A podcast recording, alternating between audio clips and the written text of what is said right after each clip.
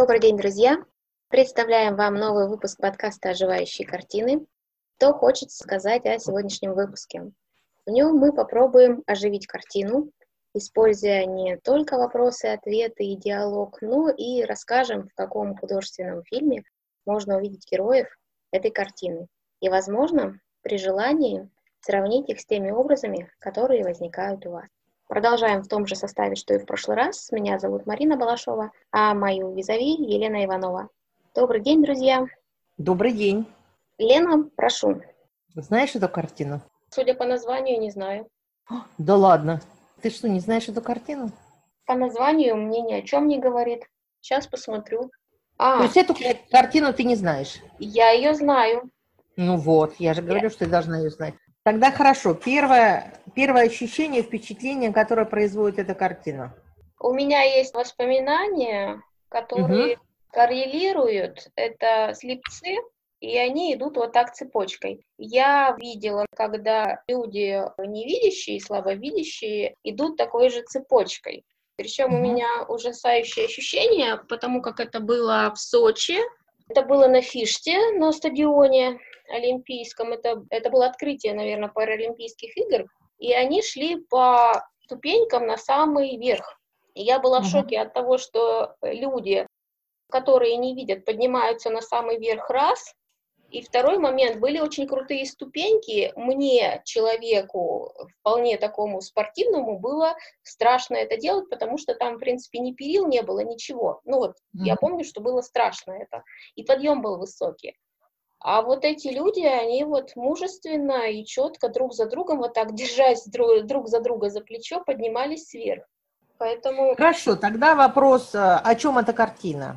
Эта картина о том, что нужно быть аккуратным, потому что можно по инерции залететь за впереди идущим. Есть ли какие-нибудь ассоциации, связанные с этой картиной, кроме вот стадиона Фишт? Я сейчас подумаю. Может быть, одно горе на всех, может быть, мы одна команда, от каждого зависит результат. То есть э, ассоциация с единством. С единством угу. ассоциация. Угу. Хорошо. В чем проявляется статика и динамика картины? Можешь ли ты здесь увидеть статику, в чем она проявляется? И если динамику, то тоже в чем проявляется? Статика проявляется в архитектуре и в растениях. Она угу. Там стоит собор, да, видимо, как угу. И угу. он подчеркивает статику деревьями, тоже, которые угу. вертикально вверх, угу. и вот пирамидами с левой стороны и дом, угу. и они все устремлены вверх. А люди, они идут даже не по горизонтали, они идут по наклонной. Ну, по диагонали фактически, да. да. И они, конечно, они динамичны. Хотя самый центр, если так можно сказать, динамический, он расположен внизу справа. Угу. А как раз три человека слева, они как немножко замедляют этот ход, они как, как, как вкопанные немножко стоят, но ты понимаешь, угу. что они просто через секунду-другую включатся в эту динамику. Да, они тоже с этой статикой стоят. Вот эти три, а вот этот, который вперед с палкой, он, угу. вот, он уже на носочках стоит, он уже пошел. Можешь ли ты здесь увидеть некий ритм, например, в жестах, в каких-то геометрических формах, паттернах или каких-то предметах? Есть ли здесь некая повторяемость, ритмичность в этой картине? Я сказала про деревья с собором и здания, они все идут вверх. Ритмичность, она придается, мне кажется, палками. Очень хорошо, да, да. Угу. То есть, причем, что интересно, самая дальняя палка, за которую два держатся последних, и тот, который вот-вот сейчас потеряет равновесие, они параллельны, эти палки. Угу, Точно угу. так же почти параллельные условно почти параллельно. Они, Восток, да. Угу. в одну сторону смотрят тот, который уже упал, его палка, и тот, который идет, получается, третий слева. Угу. Да, палки, они как направление показывают, как они идут. Если рассмотреть эту картину с точки зрения ее цвета, то какую палитру красок использует художник и почему? Люди, они все холодные, в холодных цветах. Какой это цвет? Это синий цвет, синий-серый. Угу. А тот, который упал, он как раз теплого цвета, цвета земли. Ой, как интересно. Угу. То есть упал, и получается, с землей сравнивается. Можно перевести эти цвета в определенное настроение. Именно цвета в настроение вообще... Да, ну вот цветовая гамма, она настраивает на определенный, да, на определенный настрой. Потому что мы знаем, что если яркие цвета, или наоборот приглушенная или нежная палитра, они вызывают определенный настрой эмоциональный, ощущения какие-то, то вот эти цвета, а какие они вызывают? Ощущения или настрой? Мне кажется, оцепенение. Угу. Потому что вот первое ощущение, когда я увидела, это желание сказать и донести, что, ребят, вы сейчас упадете все крик, и в то же время, когда дыхание сперло, вот это, да, какое-то оцепенение, то есть э, желание, будучи на расстоянии, поддержать вот то, что есть, то есть максимально долго задержать тот момент, который есть сейчас, чтобы оставшиеся не упали. Так, следующий вопрос. А какая погода на картине или какое время дня? Мне кажется, что это осень, это, это осенняя погода, одеты они в плащах, возможно, они от дождя предполагают прятаться. Мне почему-то кажется, что это вечер. Погода пасмурная, мне кажется, что это вечер. Почему? А что говорит о том, что это пасмурная погода? Вот какие, э, может быть, это цвет, может быть, это какая-то вот... Что создает такое ощущение, что и погода, и время а года такое? Вот это обилие коричневого, угу. терракотового цвета, как угу. на первом плане, так и, в принципе, вся земля, она такого цвета. И крыши домов этот цвет поддерживают. И там холм вот этот, он тоже такой терракотово-коричнево-оранжевый. А небо, оно, оно неясное, оно сероватое. Ощущение такое, что или вечер, или неясный день. Можно задать такой вопрос, а почему кусок картины все-таки немножко срезан? Потому что рука, например, первого человека, который упал, она не видна, не видно, что за этим. Пока не сказали, я, я сюда и не смотрела. Если целость картины видна, то здесь получается немножко обрыв, да? Это, наверное, обрез такой нам не дает понять, если кто-то впереди, и, может быть, это не первый человек, а это центр, может, этой цепочки. И нам непонятно, может ли ему кто-то вообще помочь, тот, кто, если кто-то впереди. Обрезов тем самым художник нам скорее дает понять о том, что впереди никого нет. Хотя, с другой стороны, он бы мог показать, что никого нет, да? Тогда, может быть, это наоборот надежда на то, что кто-то впереди еще есть. Угу. Хорошо. Давай поближе рассмотрим наших героев, да, картины. Скажи мне, пожалуйста, какие эмоции, ну, понятно, что это слепые, да? Какие эмоции написаны в выражении лиц? Э, про всех говорить? Ну, нет, общее, конечно, нет. Ну, может быть, что ты, на что ты обратишь внимание? Или что зацепит твой взгляд? Ярко выражено доверие впереди идущему. У некоторых есть возможность палкой, например, дублировать путь, да, его пробовать, но ни один из них этого не делает. А нет, вот последний с палкой идет, но но эта палка оказывается сзади него, а слепые обычно ходят, они вперед прощупывают. Хотя как он может идти и вперед прощупывать, если впереди него идет человек? Есть такое ощущение, что они очень сильно доверяют и ориентируются в первую очередь на того, кто идет впереди. Тогда вопрос такой, а как они вообще ориентируются в пространстве? Вот ты говоришь про палку, да?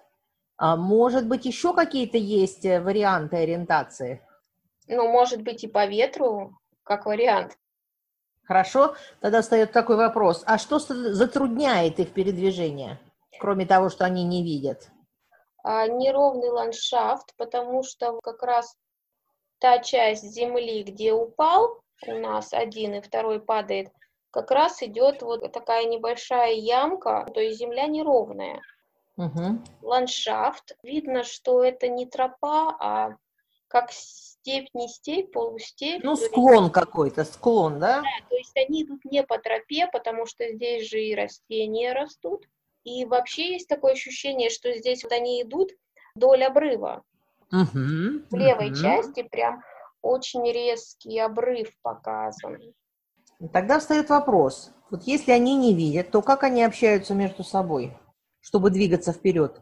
Они идут в ногу. Можно посмотреть у всех впереди левая нога, либо он эту левую ногу вперед заносит. То есть они идут в ногу. Ну вот у нас э, видно, что у них у всех разные жесты, да? Если синхронность в этом движении, если у них, например, палки направлены в разные стороны, руки тоже в разные стороны направлены, как эти жесты помогают им двигаться вперед? Какие жесты, Лен? Ну, как они держат палки, например, потому что ты говоришь синхронно левые ноги, ну и что, а тело, положение тела и, собственно говоря, положение рук совершенно другое.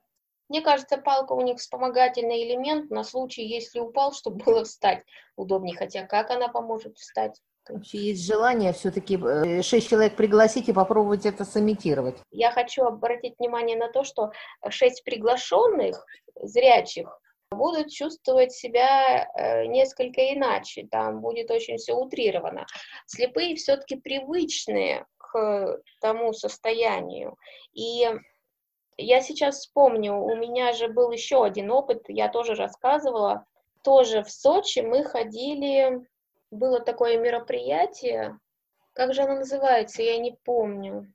Смысл заключался в том, что мы заходили в темное пространство, нам давали трости, и там не было видно ничего вообще. То есть это мероприятие как раз было сделано э, с целью, э, чтобы люди, которые видят, ощутили себя человеком, который не видит вообще. Я очень хорошо помню эти ощущения и как они менялись. Первое ощущение был страх, но они, конечно, страх уже не испытывают. Потом ты просто понимаешь, что тебе нельзя отставать от людей, потому что если ты отстал, то ты отстал. А ориентируешься только на голос. Если ты отстаешь, ты говоришь, подождите меня, или у меня что-то там случилось. Все встали, ждут. Они говорят, они ориентируются по голосу, они очень хорошо слышат, потому что мы проходили ручеек, мы бросали туда камешки и очень хорошо слышали этот звук. Поэтому они могут ну, ориентироваться. Ты, ты, можно сказать, предваряешь мой следующий вопрос. Почему слепые высоко держат голову? Если посмотреть вот на четверку последних, которые не падают, то почему-то они все подняли высоко голову. А потому что им внизу нечего смотреть. Зачем им голову-то вниз поднимать? О, опускать. А, подумай еще, что это может быть. Сейчас. Это, наверное, как Всевышний их ведет. Обращение к Всевышнему, нет? Это как раз то, то, что ты говоришь. Они подключают другие органы чувств. Они слышат, когда человек поднимает голову, да, он более сконцентрирован. И они могут еще тактильно ощупывать, правильно? Палка же тоже считается продолжение руки. А высоко держит голову, это лучше слышать на самом деле. Никогда не думала об этом. Я просто задала этот вопрос, потому что я, ты, ты предваряешь, ты сказала о том, что такое в темноте, и, собственно говоря, как раз это и связано, что мы вытягиваем голову для того, чтобы как-то э, хорошо, ну, как птицы, да. Я вспомнила, как называлось это мероприятие, «Диалог в темноте» это называлось. И я помню свои ощущения. Мы полчаса там проводили, мы играли в теннис для слепых, мы ощупывали спорт-инвентарь и пытались сказать, что это такое, ощупывали фрукты. И в конце, а, экскурсию вот эту нам проводил мальчик, который не видит. А в конце он нам э, наливал напитки, э, такие, какие мы попросим. Я до сих пор не могу понять, как он нам всем э, вот, вот эти напитки налил в темноте. Никому ничего не перепутал. Вот это как раз и говорит, что пригибая голову, ты не очень, ты как раз можешь упасть. И а еще... поднимая голову, и больше вертикально держишь свое тело. Ну? И еще одна фраза, которую он сказал. Мы же привыкли думать о том, что люди, которые не видят, они, их, их мир не так яр. А он сказал другую вещь, что вы не представляете, насколько красочен наш мир. Мы не видим, но у нас есть свои краски. Правильно. Это как раз и говорит о том, что они обостряют другие органы да. своих чувств. Компенсирует другими органами. Да, вот это поэтому головы подняты именно потому, что они напряженные вслушиваются и пытаются тактильно, и ноги, которые чувствуют землю, они, они же тоже каким-то образом связаны, а? Они все на полусогнутых идут. Да, да, да, да. То есть, видишь, ты обратила внимание уже на это. Сначала мы не присматриваемся, да, но когда мы начинаем приглядываться, мы очень многие вещи начинаем замечать. Очень хорошо. Следующий вопрос. Почему выбрано именно вот шесть человек на этой картине? Как ты думаешь? Не три, не пять, не восемь, а именно шесть. Скрыто за этим что-нибудь или нет? Я думаю, что э, четное количество связано с тем, что это ассоциация взаимопомощи, поэтому четное количество. Почему шесть? Но они вот так вот парами идут.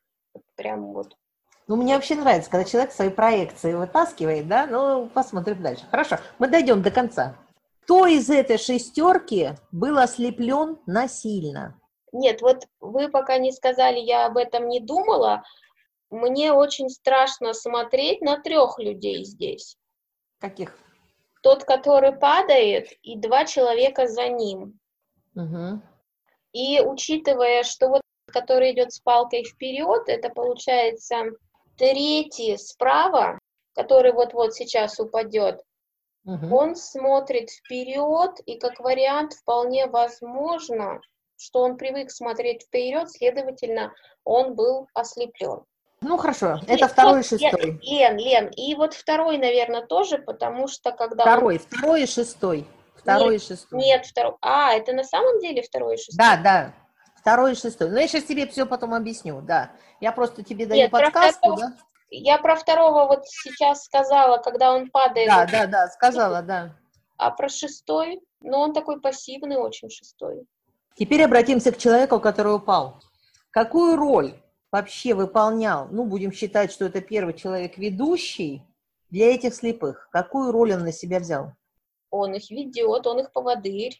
Может, тоже слепой? Значит, он более э, опытный, более ответственный. Может быть, он эту местность знает, может быть, он здесь живет, может быть, он здесь ходил. Хорошо. Поэтому следующий вопрос такой. Почему они не смогли предупредить друг о друга о предстоящем падении? А вот я сейчас не поняла. Ну вот, вот он упал, он ведущий был. Ты говоришь, он хорошо все знает, дорогу туда-сюда. А я спрашиваю, а почему не смогли предотвратить это падение? Или предупредить друг друга об этом падении? Они могли палками потыкать, что-то еще сделать, камешек бросить, условно говоря, да? Хороший вопрос, между прочим, потому что он очень глубоко цепляет. Потом я тебе объясню. Я ориентируюсь на этот вопрос. Вообще начала сомневаться, а по своей ли воле они пошли туда, куда их повели. Ну, можно считать, что это бегство, хорошо. Лен, вот тут есть одна деталь. Значит, на них на всех есть шляпы. Да? Так. Вот да. этот, который третий. Он еще шляпу держит в руке. Он шляпу держит. Вопрос, он ее только что снял. Держать шляпу в руке во время ходьбы, это, мне кажется, непозволительно для человека, который не видит. То есть у него руки должны заняты быть другим делом одна рука лежать на плече предыдущего товарища, а вторая держать палку. Но ты сейчас отклоняешься. Я тебя спрашивала про первого человека, про ведущего. А что Почему он не смог предупредить о падении? А может быть, он убился? Что значит убился? Ну, Нет, я имею в виду, что вообще, почему он упал? Почему? Может быть, он мог бы, ты, как ты сказала, что он, может быть, хорошо знает, но почему именно он первый упал? Он мог подскользнуться, Почему он не предупредил? А почему вы решили, что он не предупредил? Потому что остальные идут как ни в чем Нет, не бывало? предупредить это не значит сказать. Предупредить это значит предотвратить. Я об этом. Почему это было не предотвращено? Так, почему он не предупредил падение? Вопрос в этом? Нет, да, да, да, да. Потому что он имеет право на ошибку, ну, случилось, ну, чего. Но за ним же идут люди. Значит, он должен был, как ты говоришь все время про ответственность, да? Лен, я сдаюсь, я не знаю, почему. Хорошо, хорошо, отложим это, ладно. Может быть, неожиданно. Я, я тебя сейчас подвигаю сейчас немножко. Итак, если бы картина ожила, какие звуки ты могла бы услышать? О чем бы шел разговор? Я вот вижу кваканье лягушек здесь. Так. Мне а, нравится. Я вижу кваканье лягушек. Мне это очень нравится. Так. Да. Я слышу ветер такой легкий, осенний. Угу. Шум листвы. Угу. Ну и какое-то шарканье, переминание ног. Но они ничего не говорят? Они, кстати, должны идти и какой-то такт отбивать, потому что когда слепые идут, по-моему, они какой-то там вот как... Ритм должны, да? Да, потому что это когда строем идут левой и левой, да, э, и вот слепые, когда идут, они тоже ритм отбивают, это точно абсолютно. Угу. А вот здесь как-то даже по лицам видно, что у него рот у одного открыт, у другого закрыт. А, то есть они ритм не отбивали, поэтому они упали. Они слепые и немые, Лена? Да, да, да. Лена, я поняла. И если бы они просто были слепые, они бы шли без палок, держась за плечо, а так как они слепые и немые, поэтому им дали в руки палки. Все, я поняла. Если бы картина ожила, что могло бы произойти дальше? Вот мы видим застывший какой-то момент, да? Кроме того, что есть звуки, да? Какая динамика дальше пошла бы? Я думаю, что к тому моменту, когда там четвертый или пятый начал бы падать, первый бы уже встал и постарался бы кого-то поймать из них. Ну что происходит, когда все падают? Неразбериха происходит. Так люди не понимают, что происходит, куда двигаться. могут потерять связь друг с другом. Да, и потерять направление, в котором они двигались. Абсолютно верно, да. Вот, понимаешь, как очень важно оживить, чтобы посмотреть, что может произойти дальше, да? Хорошо. Следующий вопрос. В каком советском фильме эта картина показана была ожившей? Именно эти слепые были показаны в исполнении как видеоряд. Какой картине советской? А вы уверены, что я эту картину смотрела советскую? Я не знаю, я тебе просто порекомендую тогда. Я вот, мне даже в голову ничего не приходит. Я сейчас попробую на логике, если выехать. Не выйдешь. Не выйдешь. Это надо знать, да, картину. Прям спасибо большое за веру. Ну, это не твое, ну, как тебе сказать, это мое поколение, наверное, смотрело. И то не все смотрели эту картину. Но если тебе сразу в голову это не приходит, аналогия, то я тебе просто потом скажу, какая картина. Да ладно, говорите уже сейчас. Тилли Шпигель, Алова и Наумова. Первый раз слышу. Ну вот, Тилли Шпигель это был известный роман нидерландского писателя, а по, по этому роману был поставлен фильм нашими советскими режиссерами, которые сняли фильм «Бег». Друзья, мы сегодня уже достаточно долго говорим, и есть еще что сказать, а времени не так много, как хотелось бы. Поэтому есть следующее предложение, чтобы больше погрузиться в атмосферу жизни героев сегодняшней картины. Мы предложим вам посмотреть фильм, который называется «Легенда о Тиле», а продолжить обсуждение уже в следующем выпуске. Спасибо большое, что вы с нами. Э, ждем вас в следующем выпуске подкаста «Оживающие картины».